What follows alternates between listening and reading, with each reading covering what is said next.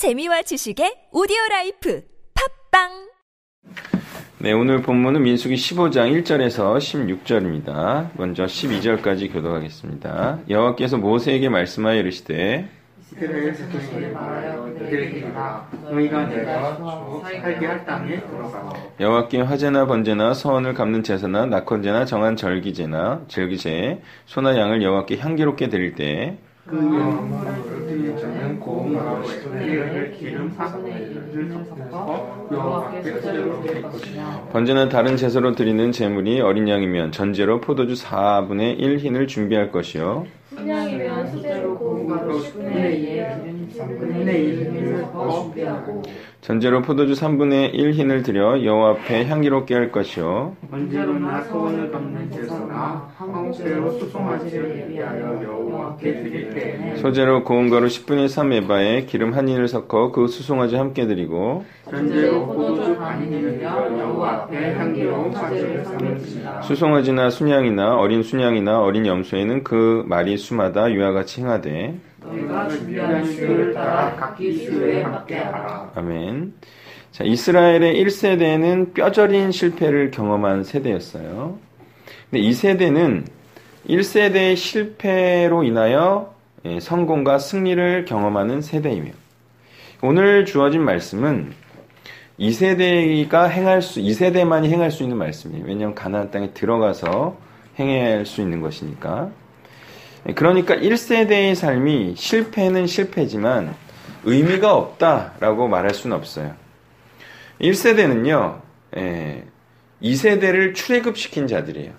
예, 출애굽만 해도 굉장히 어려운 일인데 1세대의 그 용기로 말미암아 2세대가 출애굽을 이 가능했어요. 또 2세대가 잊을 수 없는 실패의 경험을 예, 물려준 자들이기 때문에 1세대는 그런 역할을 수행을 했어요.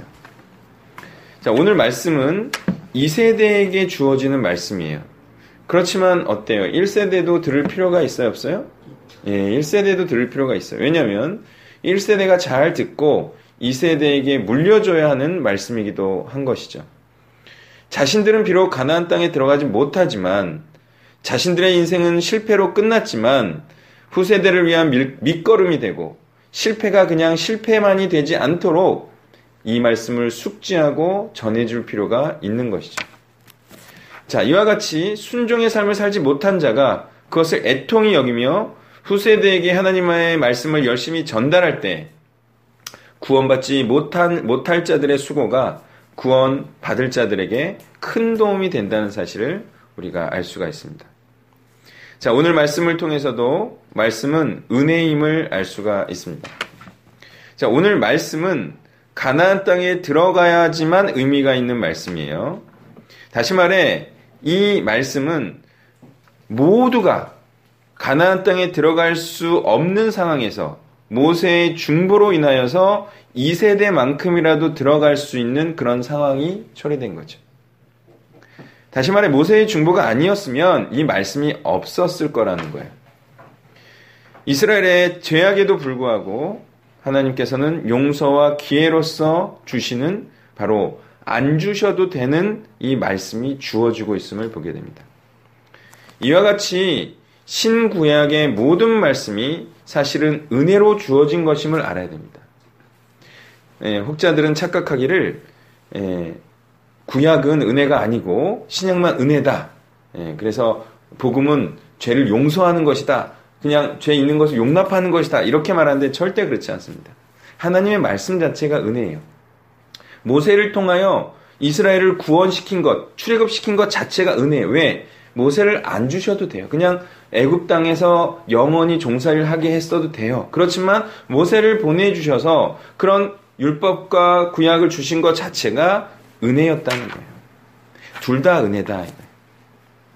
그렇지만 신약의 은혜가 훨씬 더 큰 은혜임을 이제 또 말씀을 드리게, 드리겠습니다.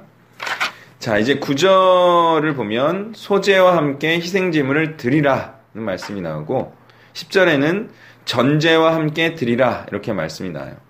이것은 무슨 말씀이냐? 모든 재물이 고운 가루가 되어서 자기의 모습이 아닌 하나님께서 기뻐하시는 모습으로 헌신해야 함을 의미합니다. 또 전제는 목숨을 아깝게 여기지 말고 목숨보다 복음을 더 위하고 순교하기까지 하나님께 드려져야 함을 의미하는 것입니다.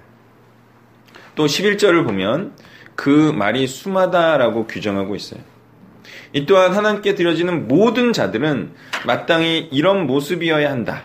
이렇게 목숨도 아까워하지 않는 헌신적인 모습이어야 한다. 자신의 자아를 완전히 부인된 모습이어야 한다. 이렇게 말하고 있어요. 다시 말해 목사님이나 선교사만 그렇게 자기 부인하고 헌신하고 그런 게 아니라 예수를 믿고 예수와 함께 십자가에 못 박혔다라고 고백하는 모든 믿는 자들이 그런 목숨을 아까워하지 않는 복음에 충성된 모습이어야 한다라는 것을 알 수가 있습니다.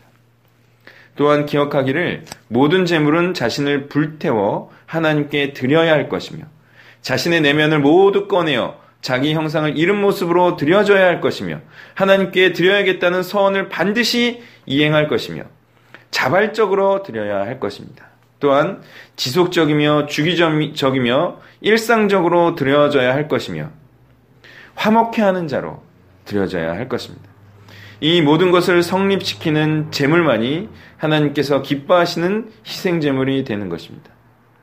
그리스도께서 이 모든 제사와 제사법을 성취하셨듯이 말이죠. 13절부터 16절을 교독합니다. 누구든지 본토 소생이 여호와께 향기로운 화제를 드릴 때 는이 법대로 할 것이요. 너희 중에 거류하는 사람이나 너희 중에 제대로 있는 자가 누구든지 여호와께 향기로운 화제를 드릴 때에는 너희가 하는 대로 그도 그려할 것이다. 회중 곧 너희에게나 거류하는 타의 타국인에게나 같은 율례이니 너희의 대대로 영원한 율례라. 너희가 어떠한 대로 타국인도 여호와 앞에 그러하리라. 너희나 너희 중에 거류하는 타국인이나 같은 법도 같은 율례니라. 아멘. 자, 본문은 언약 공동체에 속한 자라면 그 누구라도 이 말씀을 지켜야 함을 말하고 있습니다. 어떤 이유에서라도 열애는 없어요. 그리고 이 규례를 지키지 않으면 언약 공동체에서 쫓겨나고 끊기게 되는 것입니다. 그러니 이 말씀을 목숨처럼 여기고 목숨을 다해 지켜야 하는 것이죠. 하나님의 말씀은 반드시 지켜야 하는 것을 의미해요. 그리고 지키지 않으면 지옥에 가는 거예요.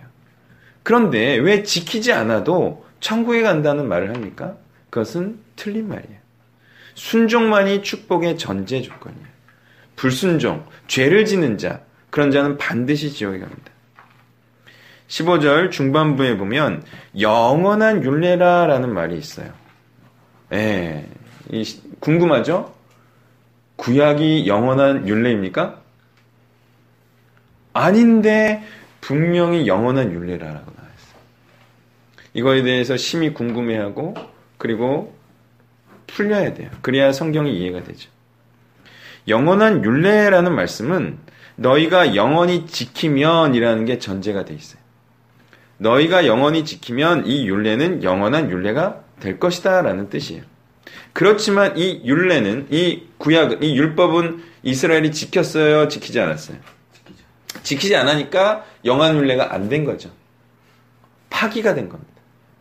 그래서 한쪽의 언약 파기가 이 언약 자체를 파기하는 결과를 초래하게 되었죠. 이때 오늘 말씀도 은혜이지만 이 말씀도 이스라엘이 원래 하나님께서는 다 멸하시고 모세를 통하여 다른 민족을 만들겠다 이렇게 하셨는데 모세가 막 떼써가지고 중보해가지고 겨우 이스라엘의 완전한 멸망은 예방할 수 있었잖아요. 그렇게 해서 결국 이 말씀이 은혜로 주어졌어요. 이 세대에게 주어지는 가나안 땅에 들어가서 행할 제사 율례. 근데 이것도 안 지킨 거예요. 끝내. 그래서 이, 이, 이 이스라엘과 언약 자체가 완전히 파괴되죠. 이때 완전히 이스라엘에 대한 하나님의 언약이 파기되었을 때 등장한 은혜가 있다. 그게 우리가 잘 아는 바로 복음입니다. 신약이죠. 이 신약을 일컬어 뭐라 그러냐? 그래서 고린도에서 보면 은혜 위에 은혜로라 이렇게 말해요. 그러니까 구약도 은혜예요. 신약은 더 은혜다. 예. 은혜 위에 또 다른 은혜가 주어졌는데 그것이 바로 그리스도를 보내주신 것이다. 그리스도를 꼭 보내줘야 됩니까? 안 보내도 됩니까? 안 보내고 그냥 다 구약이라는 그 기회로 그냥 다 죽어도 되는데 굳이 그리스도를 보내주셔서 우리에게 한 번 더 기회를 주셨다. 그래서 그리스도를 주신 것이 우리에겐 은혜예요. 은혜 중에 은혜죠. 또 우리가 복음이라 부르는 새로운 기회이자 새로운 언약인 것이죠. 그래서 모든 자들은 신약만큼은 꼭 지켜야 합니다. 왜? 그리스도보다 더 큰 은혜가 없어. 이제 이거 놓치면 그 더 이상 은혜 위에 은혜 위에 은혜는 없어요. 예, 이게 마지막 은혜예요. 그리고 가장 큰 사랑이고 하나님께서 우리에게 주실 수 있는 가장 큰 음, 사랑이다. 그리스도와 복음과 신약은 모두 죽어 마땅한 전 인류에게 하나님의 극률하심으로 주어진 두 번째 기회이자 마지막 은혜인 것입니다. 말씀을 정리하면요. 언약이 파괴되었습니다. 구약이 파괴되었어요. 그때 하나님께서 예, 다시 용서의 기회로 주신 것이 바로 신약이다. 이 은혜와 이 언약까지 지키지 않으면 더 이상의 은혜는 없습니다. 그래서 정말 영원한 죽음만이 기다리고 있는 것이죠.